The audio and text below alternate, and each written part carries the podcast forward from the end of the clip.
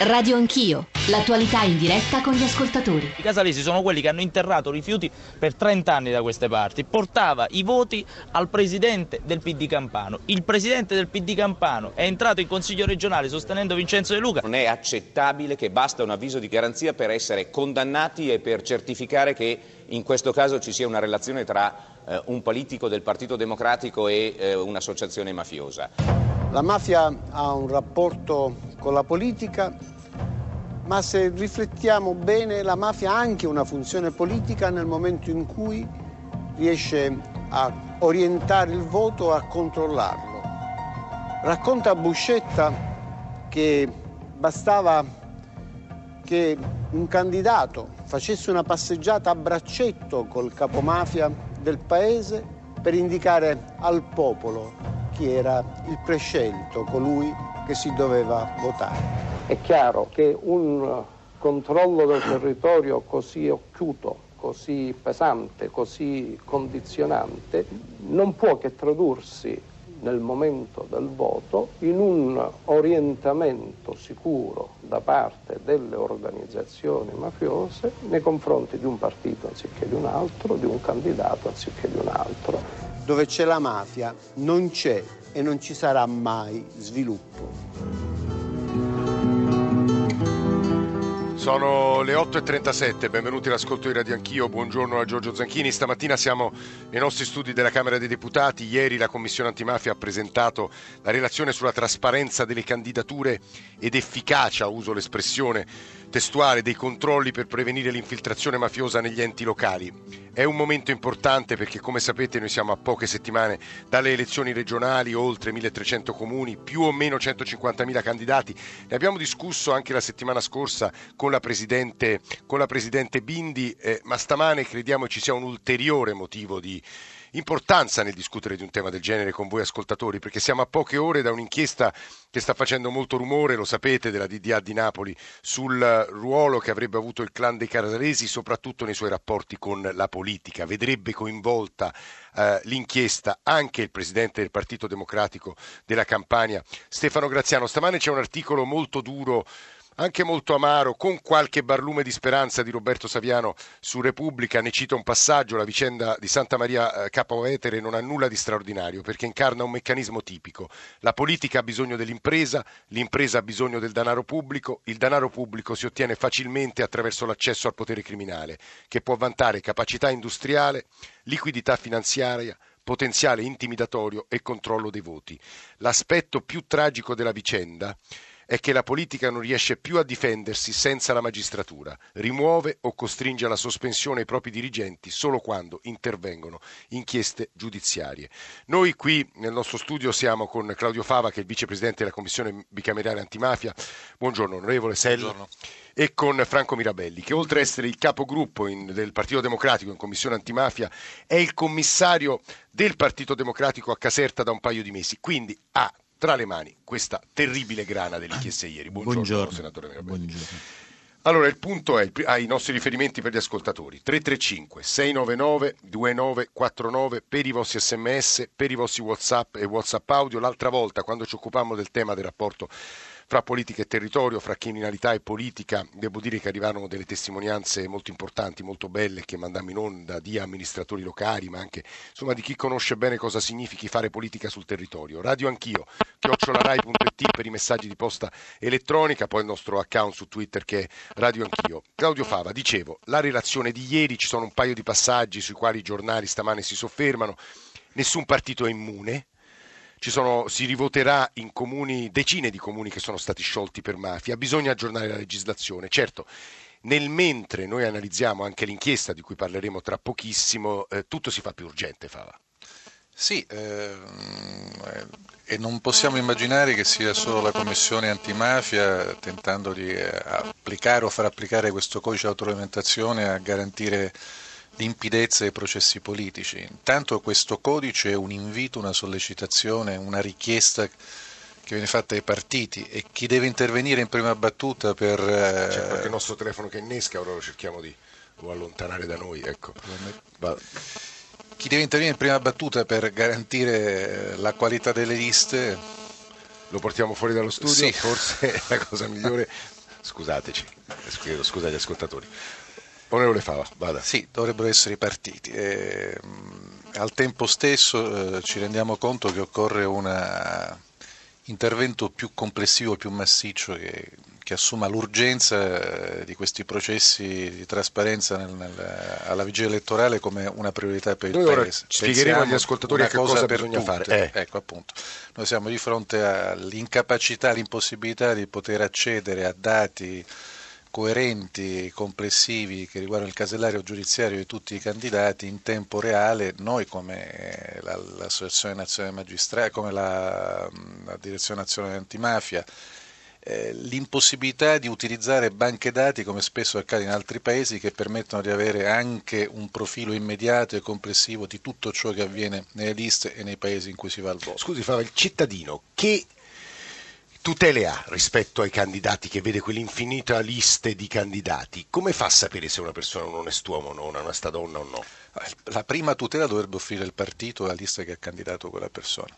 Primo, diciamo, la prima analisi che non è soltanto uno sguardo in controluce del certificato penale, ma una valutazione che i partiti, le liste dovrebbero fare in modo attento e consapevole, anche perché parliamo di 10, 20, 30, 50 candidati, non migliaia, ogni lista ha la possibilità, il dovere, il tempo per poter fare questa analisi. Ho letto e mi sembra una cosa positiva che alcuni partiti stanno pretendendo che le liste vengano messe a disposizione di chi dovrà valutarle con un certo anticipo rispetto al momento in cui andranno consegnate. Cioè dei prefetti, sta dicendo lei. Esatto. Eh perché Mirabelli, e vengo subito da lei, eh, lo ricordo, è oltre ad essere il capogruppo del Partito Democratico in Commissione Antimafia è anche il commissario del Partito Democratico a Caserta, dove c'è una situazione difficilissima e dove adesso siete coinvolti barra travolti da questa inchiesta, Mirabelli. Che farete? Ma faremo quello che stavamo già lavorando per fare.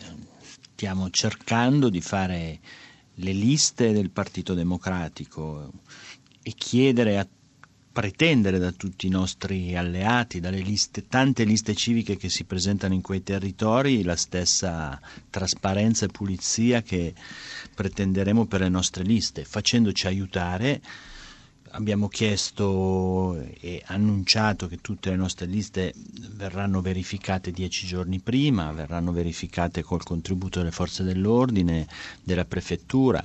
Serve dare credibilità alle liste, serve dare ai cittadini un messaggio che stiamo lavorando perché le persone che andranno a votare eh, trovino candidati sulla cui onestà Mirabelli, nel momento però dubbi. in cui il presidente del Partito Democratico in Campania è accusato di un reato gravissimo, Guardi, il... associazione esterna in No, no, ma il reato è gravissimo, l'indagine è in corso, verifichiamo eh, che cosa alla fine la magistratura eh, disvelerà abbiamo invitato dal primo momento a fare in fretta, Stefano Graziano si, si è giustamente, si è giustamente autosospeso, dopodiché noi sappiamo al di là di questa vicenda che ha assunto un valore nazionale, che la pressione, come dice oggi Saviano, della criminalità organizzata in quei territori sulla politica e sull'impresa è fortissimo. I rischi di infiltrazione ci sono perché noi siamo l'unico partito che c'è in campo. Che vuol dire l'unico partito che c'è in campo? Perché è l'unico partito che ha un radicamento sul territorio, che non è stato eh, azzerato da, così come purtroppo, come, no, fortunatamente è avvenuto eh, per altri partiti su quei territori. Mi faccia dire, sì. noi possiamo fare due cose di fronte a questo, o lavoriamo per pulire le liste o rinunciamo a presentare, a presentare le liste per, di fronte ai rischi di infiltrazione. Io credo che il dovere di una forza politica sia quello di tentare di alzare le misure di prevenzione. Su questo torneremo. Noi dobbiamo fare, insomma, gli ascoltatori lo sanno perché i nostri giornali radio, le nostre trasmissioni hanno dato abbondanti informazioni, però sul la cronaca, i fatti di quell'inchiesta dobbiamo un più, entrare un po' più nel dettaglio. Eh, lo dico perché ci sta ascoltando Dario Dal Porto, eh, giornalista di Repubblica, che assieme tra l'altro a Antonello Ardituro, magistrato, ha scritto un libro Lo Stato non ha vinto sui casalesi, quindi conosce benissimo quel territorio, lo racconta sulle cronache locali e nazionali di Repubblica. Dario Dal Porto, buongiorno e benvenuto. Buongiorno a tutti. Vogliamo fare un po' di chiarezza che cosa, su, che cosa sarebbe accaduto, di che cosa è accusato eh, Graziano e anche spiegare chi, è, chi, è, chi sarebbe Alessandro Zagaria, che ruolo avrebbe, eh, avrebbe svolto. Dal porto eh, è ruota tutto intorno alla figura di Alessandro Zagaria, il coinvolgimento di... Che è un omonimo eh, del clan, questo spieghiamolo con chiarezza. È un omonimo, no? sì, sì, è un omonimo ed è un imprenditore di Casapesenna, che è lo stesso paese del, del boss dei Casavesi, ma questo in sé in astratto non vuol dire nulla. È indicato da alcuni collaboratori di giustizia come un imprenditore agevolato dall'organizzazione camorristica, che grazie alla sua influenza gli avrebbe dato la possibilità di entrare in alcuni appalti. Va detto per correttezza che oggi, mentre noi andiamo in onda, Alessandro Zagaria è in carcere con l'accusa di associazione di stampo mafioso, sì. però è che eh, fino a prima di questa indagine risultava incensurato. Questo è un dato di cui eh, tenere conto. I rapporti tra Graziano e Zagaria eh, nascono come rapporti tra un esponente politico e un imprenditore. Eh, il, eh, l'ipotesi d'accusa è che Alessandro Zagaria sia riuscito a garantire a Graziano eh, il sostegno elettorale, verosimilmente anche in cambio di eh, una serie di eh, controprestazioni. Ora, noi sappiamo perfettamente, l'hanno detto bene quelli che hanno parlato prima di me, che in certi territori insomma, distinguere eh, i ruoli delle, eh, e le figure degli interlocutori non è semplice, però è anche vero che è quello che deve fare la politica, io credo che la politica debba sapere poi davvero con chi si mette a fare allora mi faccio dal porto torno da lei tra pochissimo mi faccia fare una domanda poi ci sono ascoltatori in linea messaggi e vorrei girare anche a Claudio Fava Mirabelli lei eh, Graziano lo conosceva bene ci ha lavorato Bene, ci ho lavorato questi due mesi, sì. E si, accor- si sarebbe accorto di niente? Non... No, no. Non... Perché no, uno la risposta è, che tende a dare mi sembrava una brava persona. No, no guardi, io, io dico, io dico questo. Sarà, io dico questo. Io eh. penso che personalmente, ma credo che ci siano tante persone nel PD che se avessero sospetti su Tizio Caio eh, di, di, questo tipo l'avrebbero detto. Non, non, credo che ci siano persone che avendo il sospetto di questa cosa non l'avrebbero detto prima. Ora è evidente che il sospetto non c'era, ripeto, vediamo la magistratura che cosa dal porto ci sono ci nelle intercettazioni vari contatti eh, fra Graziano e Zagaria anche incontri giusto? dal porto mi sente? incontri sì. un paio sì. eh, a cavallo delle elezioni e dei contatti successivi alle elezioni eh, questo è un fatto che emerge dalle indagini. Ora si tratta di capire la natura di questo rapporto e questo lo dovranno capire ovviamente i magistrati e se realmente ci sia stata poi, eh, eh se Graziano abbia realmente ricoperto poi questo ruolo di interlocutore di Zagaria mh, nella, nell'ambito politico amministrativo. C'è un passaggio, la conclusione dell'articolo di Roberto Saviano è la seguente, a Palazzo Teti Maffuccini, che è il palazzo dove sarebbero stati effettuati i restauri con l'aiuto diciamo, del, dell'intervento della politica e che sarebbero stati effettuati materialmente poi da uomini del clan dei Casalezzi, a Palazzo Teti, a Santa Maria Capo Avetere, Garibaldi accolse il documento di resa delle truppe borboniche, ora quel palazzo sembra accogliere la resa del Partito Democratico al meccanismo criminale. Gli ascoltatori, il problema è che ci sono migliaia di persone che si fanno influenzare dal boss della zona, soprattutto nel sud, e che quindi non sono affidabili come elettori, non si meritano le elezioni e che quando gli mettevano sottoterra i veleni hanno voltato la testa dall'altra parte, scrive Piero, e devono avere un governatore, un commissario mandato da Roma. Il vero scandalo, scrive un anonimo, è che Renzi e il PD in questi casi eh, anche sull'associazione mafiosa, le accuse a Carminati, fanno sempre eh, fanno grandi dichiarazioni ma poi non agiscono con atti pratici e poi anche il PD di Castellammare e Stabia, altro messaggio, è commissariato, si vota il sindaco ma con quale animo un cittadino dovrebbe entrare nelle urne laddove comanda il malaffare, questo è veramente un problema italiano con Claudio Fava che tra l'altro conosce benissimo la realtà siciliana, su questo dobbiamo dire una parola, l'aspetto più triste della vicenda è che ormai siamo vaccinati, non riusciamo più a scandalizzarci, andiamo alle elezioni e spesso rivotiamo eh, quegli elementi di cui abbiamo letto un paio di mesi prima nelle cronache giudiziarie. Luca da Segni in linea e poi Claudio Fava. Luca, eh, buongiorno. buongiorno. Sì. sì. Eh, Fava ha detto una cosa giusta perché alla base vi è anche il fatto che i partiti politici eh, debbano necessariamente eh, diciamo, prendere delle persone migliori a, a gestire le, le amministrazioni, cioè qui il problema è alla radice, perché molto spesso è una questione di volontà, perché si pensa più che altro al numero piuttosto che alla qualità, nel senso che se quello porta voti allora lo mettiamo in lista. Un altro aspetto da considerare è il fatto pure che sia nel pubblico che nel privato vi è un grosso problema a livello di etica e di morale pubblica, nel senso la, le organizzazioni malavitose hanno come obiettivo l'arricchimento personale, prima fra tutti la camorra, ma eh, a questo punto anche la politica molto spesso tenta queste cose, quindi c'è un vero e proprio cortocircuito. Io ho due proposte da fare, innanzitutto più che allungare i termini di prescrizione, che, che, poi alla fine non so neanche se sia costituzionale, perché magari io vado in processo, mi dura 15 anni, non so se sia normale. Ricordiamo, Luca, scusi se la interrompo, ma insomma gli ascoltatori che non abbiano sentito il nostro giornale radio, ci sarebbe un accordo adesso per modificare eh, la prescrizione e allungare di tre anni eh, per i reati eh, di eh, corruzione, mi pare, no? Fava, giusto questo è il termine, no? Sì, Fino a 21 mi pare se non sbaglio. Eh, stanno calcolando, stanno calcolando gli anni. Insomma, ne abbiamo parlato tra l'altro ieri in trasmissione, se volete riascoltarla andate sul nostro sito per il podcast o lo streaming. Scusi Luca, finisca. Dico, non è normale che un processo in Italia duri 10 anni quando magari all'estero con pochissimo tempo si, risolve, si risolve subito. Poi l'ultima cosa è una proposta che dice anche qualche parlamentare, Nencini lo fa, lo dovrebbero fare tutti, un registro pubblico dove annotare tutti i personaggi che si incontrano, il eh, motivo. Eh, vabbè, eh, sì, molti, molti, incontri non sono ufficiali, questo sarebbe veramente l'occhio del panopticon, cioè quello che osserva tutti i nostri comportamenti privati. Fava, facciamo un po' il punto delle cose dette sinora. Della, diciamo, disillusione, amarezza, rabbia di molti ascoltatori che ci scrivono, Franco Mirabelli che cerca di spiegare la difficoltà di agire su territori come questi. Lei conosce benissimo la Sicilia, quindi in qualche modo dobbiamo trovare degli anticorpi. Claudio Fava.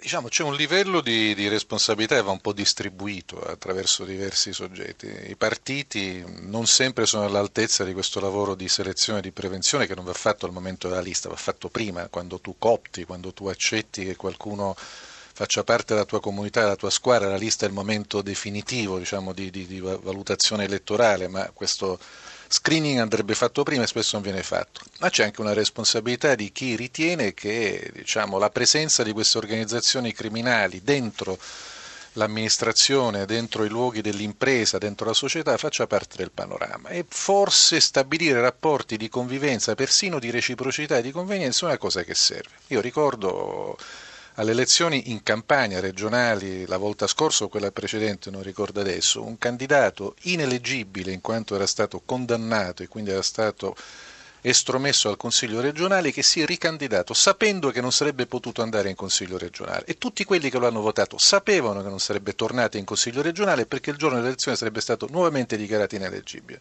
Ha ricevuto 5.000 voti, che non erano 5.000 guappi della Camorra, erano 5.000 elettori che dicevano voglio dare conto del mio, della mia fedeltà, della mia lealtà, voglio stabilire un rapporto di potere e di reciprocità con un signore che non farà il consigliere regionale, ma che conta lì dove c'è da decidere, da contare, da garantire, da far favori, da offrire benevolenze. E questo ci interroga tutti, perché non vorrei che trovassimo o nella Commissione antimafia o nella soglia di legittimità stabilita dai tribunali o nella capacità di auto eh, certificazione che possono fare i partiti, gli unici luoghi di responsabilità. C'è una responsabilità più complessiva, in Sicilia ne abbiamo storie recenti, cioè anche di personale politico già condannato fortemente sospettato, indagato, che poi diventava espressione più alta della politica di quel territorio. È stato il caso del governatore Cuffaro, che è stato eletto, pur essendo